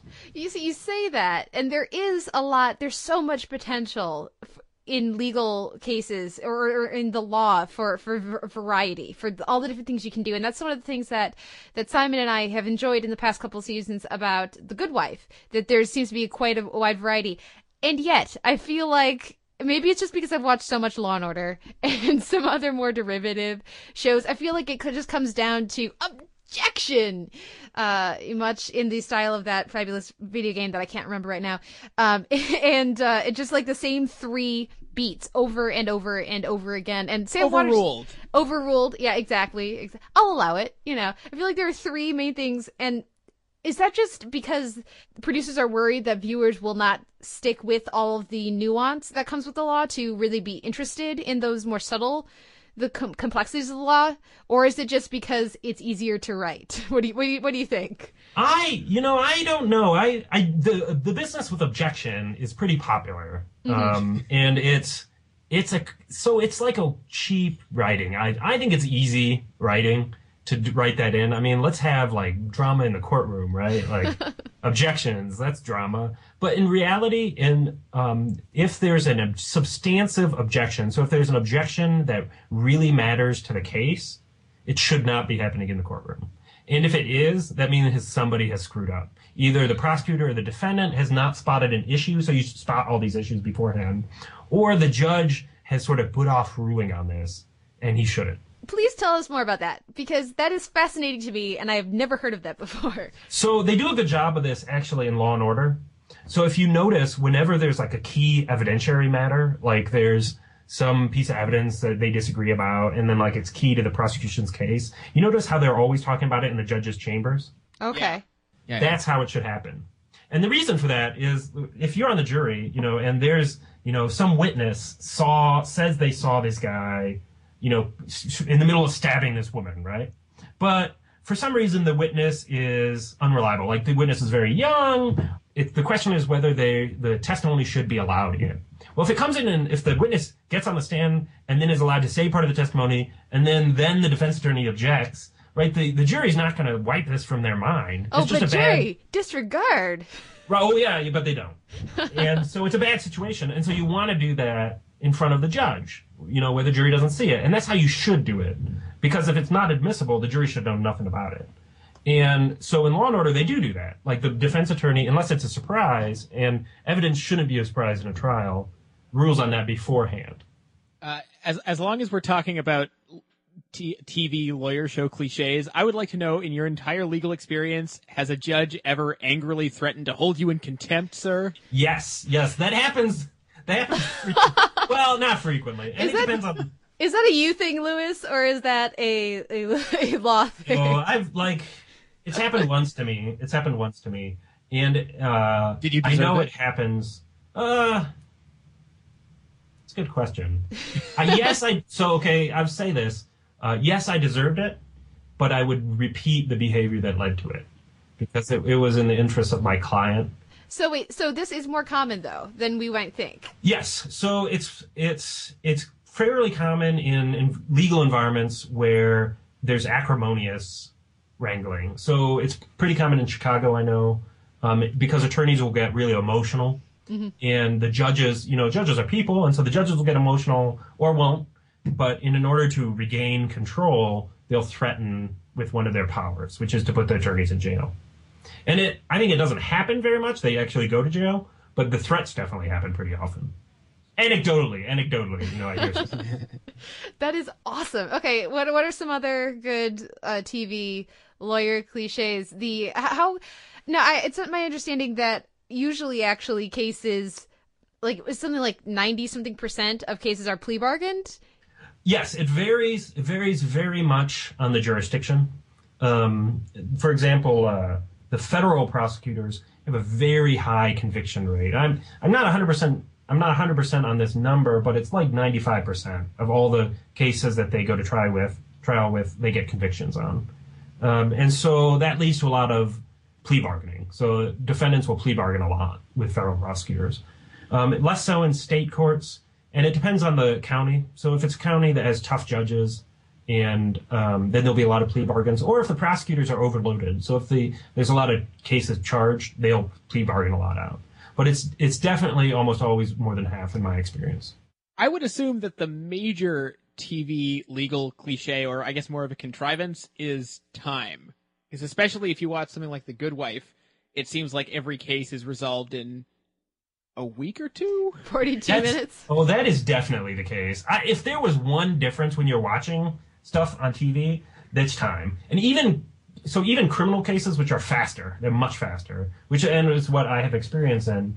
Um, you know, like a murder case will grow a couple days. You know, and these are like nine-hour days, and particularly closing arguments. So closing arguments on television are always very pithy and are like 10 minutes. But in reality, they I've never been on a serious case that has a closing argument less than an hour. Um, and it's because of, um, I think another thing that is different about real cases is um, even Law and Order does this. And Law and Order, I use an example because it's kind of the gold standard of like accuracy. But they they have these cases that turn on guilt and innocence, and they turn on some emotional fact that reveals that the person is not guilty, right? And this happens a lot, um, and that that is almost never the case in criminal trials. That that is what's important, and that it doesn't really matter in a certain sense whether the person's innocent or not, right? Because what's what what what it turns out is actually, and what they never discuss on criminal cases is the burden of evidence that the state has. So the state has to prove people guilty beyond a reasonable doubt, right? And so that's what people are arguing about, not whether the dude's guilty or not. And often, oftentimes, the jury will say something like, you'll interview the jury afterwards, and they'll say something like, "Oh yeah, we thought he was guilty, but we don't think that there was enough proof there." But Okay. you can imagine how that'd be a really unsatisfying television show, right? oh yeah, yeah, it's pretty clear he's guilty, but Yeah. Well, I mean, they do trot out beyond the shadow of a doubt quite a lot. Well, what does reasonable doubt legally mean? who knows? I was hoping you would know. so it's specifically prohibited from defining that for the jury. okay. So you can't be like, oh, it's fifty-two percent. Like you can't you can't say that. Um, it's always the answers in like you have this book of jury instructions, which the Supreme Court writes, which are what things you're supposed to say to the jury to instruct them, right?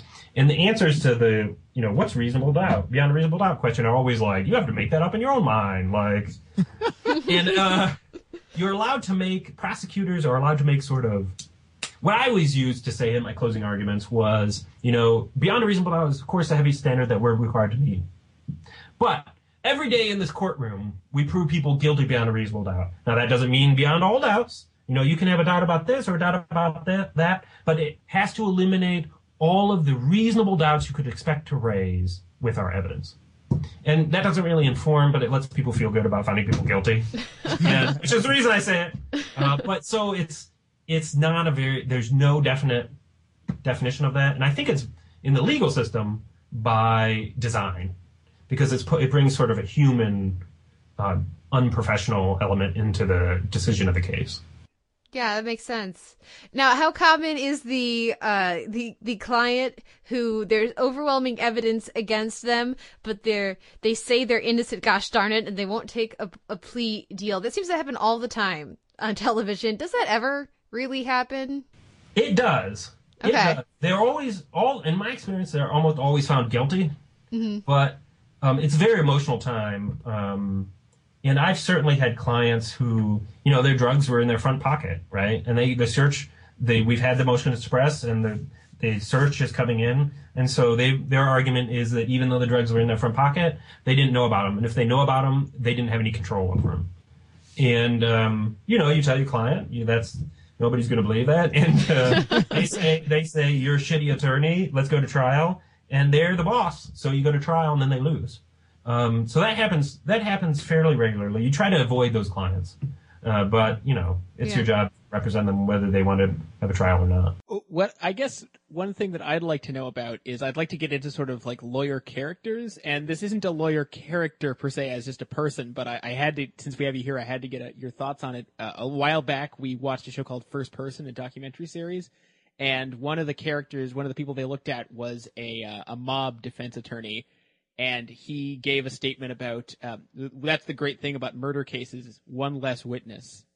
And I, I- I'm just curious as to whether, like, do you actually run into people that sleazy? Like, do they actually, does that actually happen on a regular basis? Uh, they exist. Um, most defense attorneys have to work in a community, and so that they try to be nice to people.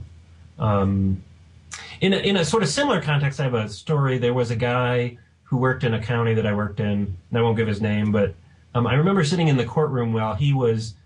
You ha- in debt collection cases, you can. It's possible to sometimes put people in jail if they don't pay, and it was maybe a 95 year old woman who was was able unable to pay like fifteen dollars. She was fifteen dollars short, and he, by God, wanted the judge to put her in jail for this fifteen dollars, right?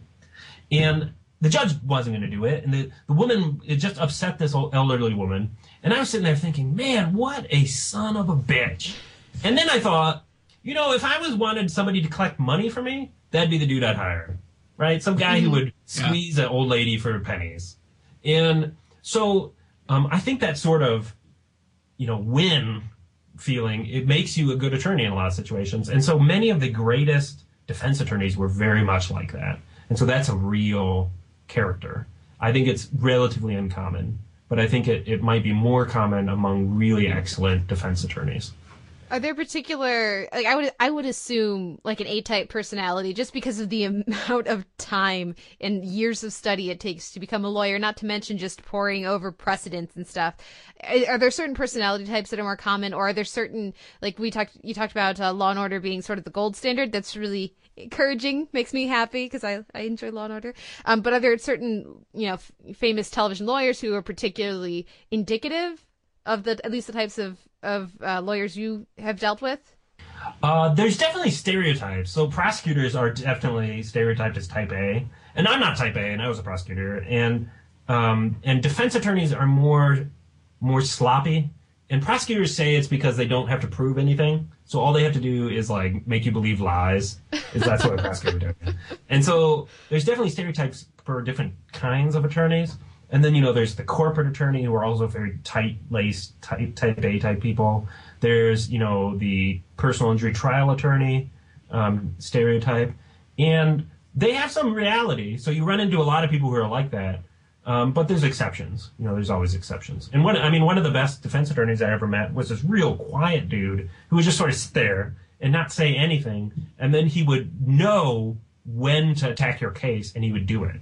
So he wouldn't waste time questioning every witness. He wouldn't waste time like on this point and that point. But your weakness in your case, you know, that the cop didn't actually see this thing, he he just nail it. And so since the jury didn't hear a lot of extraneous stuff, they remembered what was important. And he was really brutal on, uh, as a defense attorney. And so he broke the stereotype of the sort of gregarious guy. Now, I, I, I guess on the other tip, like, what's the, the the lawyer show that you've watched that most, either through character design or through some other defect, just most made you roll your eyes like that would never happen? Um, probably Ally McBeal. I don't know. That's a little old. Like that dates me a little bit. But Oh, that's good. They would fire everybody involved in that show. Like they get zero work done. And then when she gets up in front of the in front of juries and makes these arguments, which are like just ridiculous emotional arguments. I mean, they they would never get that far. And then somebody would fire her, and she'd be on the street. and uh, so that's probably the worst. Though the CSI shows are pretty bad too. They're sort of not really legal shows, Mhm. but they pretend to be. Now, do you have any particular pet peeves? I ask knowing your answer about this one in either in, in criminal or legal procedurals. I think my biggest pet peeve is probably the crime tech people. Okay. So there's a big controversy, especially among criminal justice people, um, that centers around fingerprint testing and sort of extends to other type of forensic evidence. and it's it's essentially that almost that fingerprints and a lot of other forensic evidence have no basis in scientific reality. So there's never been a scientific study that showed that fingerprint testing fingerprints can correlate to people, right? They just Huh. right. Huh. It's just there's no science behind that at all, and so that they just sort of do it, and people believe in it uh, to an extent. And in these shows, so in these sh- in these crime sh- in these CSI shows, they show them, you know, they sweep in and they use science, you know, and then they solve the mystery, and that that never happens, right? And if you think about it for a minute, it makes sense to you. Like, let's say, you know, the best scientific evidence is DNA. So there's a murder, and your DNA is all over this guy's apartment. You know, what does that actually prove? Only that you were in the apartment at some point, right? You know, that you touched things. It doesn't solve the case. It doesn't prove really anything that's necessary to prove a crime. So that's my biggest pet peeve, is sort of mishandling of scientific evidence. So basically, you've just debunked the entire CSI series. Yeah, it's so the CSI is just I can't watch it. Although Kate, what Kate is talking about, what Kate is talking about, is this sort of action approach to law enforcement, which is the Jack Bauer School of Law Enforcement, which is the you know you sort of rush in there and like mm-hmm. everything's an emergency, and you solve you solve crimes by being a fascist torturer, and that that just doesn't solve crimes. I mean, it it just doesn't and that it encourages people to believe that that's how you might solve crimes and that that makes you know life for all of us more dangerous. So i think it's actually and kate disagrees with me i think that it's actually evil television. It's television that makes everyone who participates in it worse. It's very interesting, and uh, I, I've we've had many a scintillating conversation about about 24 in specific, but but the more that I watch, and this is something with the podcast where I watch every network pilot so that we can review it on on the podcast as they air. And so having seen so many more cop shows than I used to, than I had, you know, even just 5 years ago. or than anyone ever should. yeah yeah, there's there's that too. healthy for a person Yeah, I just am so the number of procedurals, even just just this year, where we have police brutality that is okay in like the first five minutes, certainly in the first episode, and we're supposed to like these people and we're supposed to think they're good police officers. I think it's part of the just the the anti-hero the you know the death throes of the male anti-hero we you know people want these and and maybe it ties back in like you were saying Lewis with 24 where people want these cops as their their protagonists who get stuff done even if there's no evidence or reason to think this person knows anything. Um so so you would probably be happy to know that that you have rubbed off on me Lewis in that now every time I see a, a police officer on a, a cop show you know just start beating up a witness just and, and then and then that always works and they go they like they hold out for like three punches and then because our bad guy our leader lead can't be too bad they they manage to get the information before they have to do anything too unlikable Yeah, yeah. you know it's just oh my goodness it's, and it's, they're always right, right? And Yeah, they're whenever always that right. Happens, whenever that happens in television shows, all I can think about is, well, they're not going to convict that guy of anything. yeah Like, you know, Well, and at least- away with it. And at least, like thinking back on shows like NYPD Blue, you know, they had the good sense to make Sipowicz. I wouldn't. Could could you? Would you call him a likable antihero? Like I wouldn't. I'd call him just a straight up Eventually- antihero. There are shows that have police brutality, and um, I'm thinking of uh, The Shield. Yes. where it's clear so there's police brutality but it's clear that this is part of things being out of control Mhm. and it's not it's not shown as a legitimate tool of police work and and one of the, an interesting side note on this is that one of the phrases i hate the most is when people refer to things as victim rights and offender rights so, like, they'll say, you know, where are the victim rights? Like, they're just protecting, you know, the defendants, and they, you know, you have these inferior defendant rights. And really, what they're talking about is the rights that we all have against abuse by the government. And the reason these exist is to protect us, you know, from the government, but also to make the criminal justice process work better.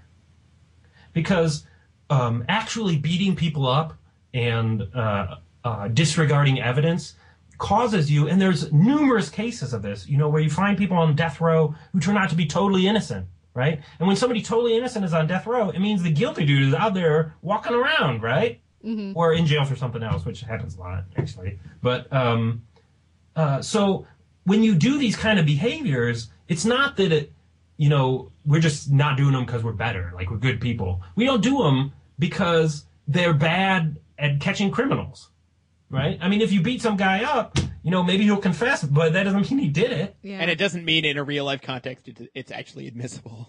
Right, and if you tell cops, do whatever it takes to get the crook, you know, they go out and they see some drug dealer they don't like, and they convince themselves that he's guilty, right? And then they manufacture evidence.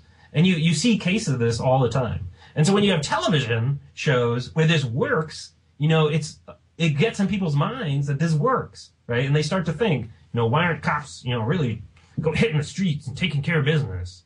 Actually, since you brought it up, I, I would be curious, like as a percentage, or, or, or I guess if you don't want to say it as a percentage, that's fine. Like, how much did you encounter sort of police misconduct being an issue in a case? Uh, it varies a lot place to place, and there's there's definitely police culture. And I will say, I won't name bad police departments, but I will say, like for That's example, probably smart. yeah, I will. I will say, for example, the Geneseo Police Department in Henry County, where I worked, uh, was an excellent police culture, and it was built uh, out of a lot of hard work on the part of the community. There was a police board where people would come and they would field complaints about the police, you know, and then they would talk to the police about it, you know, the police chief and then someone from the police union and talk to them about it, and like they would talk it out. And so this made a whole culture of police officers who felt like they were members of the community, members of the community who felt like they owned the police, and it made just good policing, right? Uh, and then there's bad culture where you have that attitude that police, you know, there's the police and then there's the crooks, right? And uh, they really got to mess those guys up. And then you get things where I didn't run into a lot of full on police abuse, but you run into things where you, the police do sloppy investigations, where they pull things without, you know, probable cause. And it's, it's in bad, it's in bad police culture and it's police officers who's gotten into bad habits. And that's generally what causes the abuse. And I'm not saying that worse abuse isn't out there. It's just I haven't run into it.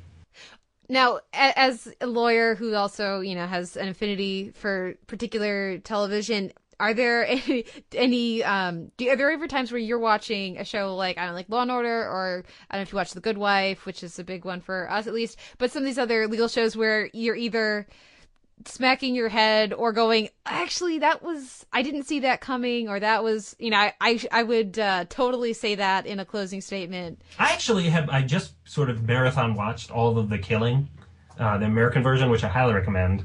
Um, I've watched a couple Good Wives, but not many. But The Killing, I think, has something that's kind of rare in police procedurals, which is detectives doing detective work. So that um, they're you, they sort of go. Sorry, sorry, just detectives doing detective work being rare is awesome. Oh, it is. Like, I mean, they gather. So you gather facts, right? And you try to figure out what happened. And It's- they make that's crazy talk. Right, right. You don't just go out and there's like, and and it's really interesting to watch a theory of the case come together in that show, and they make a lot of mistakes. And I won't tell you exactly ones, and it gets a little ridiculous because they switch, you know, suspects like 50 billion times. But it's still like the process of thinking out the series of events that happened. And I think that that's what makes really excellent proce- police procedurals. And I enjoy watching that. Like, it's exciting to me. Yeah, I mean, I, I think that I, I, not being a lawyer or someone who works in law enforcement, I, I do think that I have huge problems with the killing, but I think Holder is probably the most interesting cop on TV right now. He's so great. He's definitely, well, it's canceled now, right? Yes, well, For now. yeah. We'll see. I'm, I'm hoping he gets his own show. I don't. The ending. I, oh, I can't even talk about it because like I'll ruin it for all the listeners. Yeah. But the It's- ending of the last really season was just like I was like, oh man, this can't end like this. It's crazy. Good times. Well, uh, unless we have any final questions, Simon, any other questions that come to mind? Uh, no, but I, I think you should be watching more of The Good Wife. It's good stuff. I my mom really likes it, and she always tries to get me to watch it. So I should. I should. Yeah. Oh, actually, I do. Uh, I guess on that tip, one more question: how how often is it that you get sort of like wacky romantic triangles showing up in law offices? Because it seems to happen Oh. on TV all the time. That okay, I think that's the number one thing that people think doesn't happen, but happens a lot. And it's sometimes it's even like, and I've had I won't name names. I've had I've known ex- people who've gotten into trouble. So attorneys like have sexual relationship with client or with like other attorneys that are on the other side, which is no no, you know. And um, I, it's because when you're an attorney, especially like a prosecutor, you spend a lot of time in the office, right? So you get, don't get a lot of meet people, but you're still horny, and so there's all these like other like lady attorneys or male attorneys around, and so dun, dun, dun, dun, you knock boots, and it causes a lot of problems because you have conflict of interest then, and so it's like drama. So that happens a lot. That's pretty common, yeah. That is hilarious and amazing. It, is there a similar kind of culture in in for lawyers, either criminal or or prosecution or, or defense, like there is with certain other high risk jobs like doctors or or police for divorce, just because of the crazy hours? Um, I bet there's a lot of divorces. I don't know for sure, but there's a lot of alcoholism among attorneys Okay. Because it's sort of high. It's a high stress job, and so there's a lot of alcoholism, and I bet that there's also a lot of divorces. There's a whole category in law school. There's a whole category of cases where a professional, either a lawyer or doctor, usually, um, is put through law school by their spouse, usually the wife, um, and then uh, graduates from law school or medical school, gets a lot of money, trades up, Mhm. trades up to a better wife, and then the old wife sues them and wants the money that they paid for law school back. Um, in the line of cases says they don't get it. But it's like it's interesting because when you study this, there's like five cases that are ex- exact same situation. So I guess the- the message for your view, for your listeners is don't put your spouse through law school unless you have a contract. Or, un- or unless you're sure you're the best wife or husband they could ever possibly get. Yeah, Doesn't mean they don't think they'll trade up. I mean you might think you're the best, but get that contract. If I was your attorney, I'd be like, get that in writing.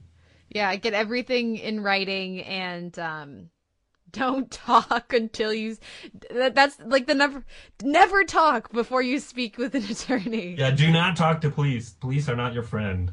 Yeah, I've I've seen some. Yeah, that's that. That's actually my pet peeve. Uh, like a- again, I'm not a lawyer, but I know enough about it that whenever and it happens all the time on cop shows, people like people talk way way before lawyering up, and I'm like, no, you're dumb. Oh, they do, and that's accurate.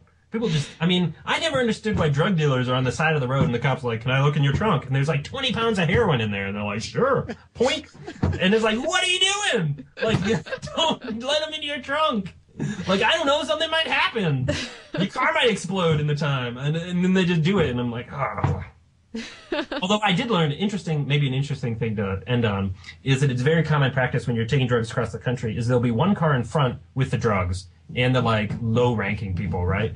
And there'll be in the back um, a car with mean ass higher ranking dudes. And so that they watch to see if the front one gets pulled over, and then those guys are okay. They go to jail, they get a lawyer, whatever. But if the drugs disappear and they weren't pulled over by cops, the guys in the second car kill them. Okay then. I'm taking notes. Yeah, it's a neat system. Neat system for the drug lords.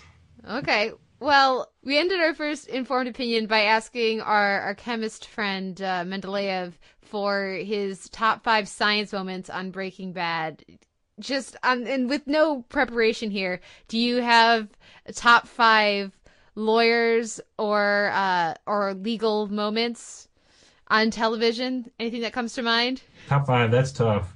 Um, I would say my favorite uh, lawyer is Jack McCoy from Law and Order. Everyone's favorite. Yeah, yeah. uh, He acts so much like a lawyer, and like he's just good. Uh, now, now, are we talking ADA Jack McCoy or DA Jack McCoy or both? ADA, ADA. before he gets the promotion. Okay. Um, and then I would say, boy, top five.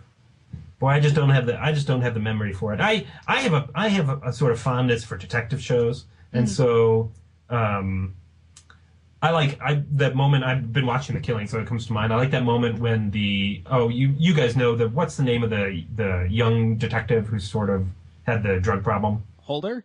Yeah, when he when they can when she confronts him and finds out about all that, um, I think that's really excellent. Uh, an excellent. Uh, I guess that's the detective moment.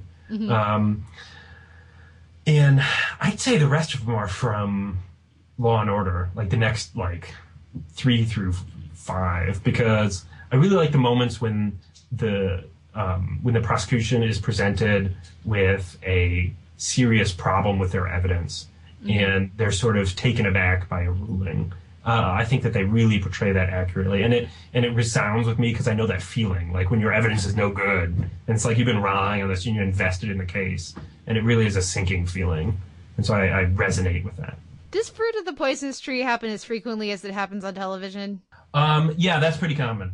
So whenever any whenever any evidence is found to be is excluded, um, any evidence that follows from that evidence also is, and that usually when usually that means a search. So they stop someone and search them and find a bunch of stuff, and the stop wasn't good, the first part, and so the rest is out, and that's called fruit of the poisonous tree. Because because I think lawyers are like all want to be poets, and so you have these things like fruit of the poisonous tree.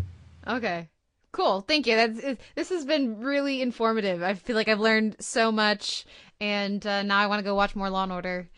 And and now it, this this notion that really Columbo is way more accurate for how cases get solved as opposed to CSI is just just makes me smile. So, thank you so much Lewis for coming on. Thank you for having me. Well, thank you, Lewis, so much for coming on and, and informing us, enlightening us with your informed opinion. And uh, everyone, thank you for listening. We'll be back next week with another episode of The Televerse.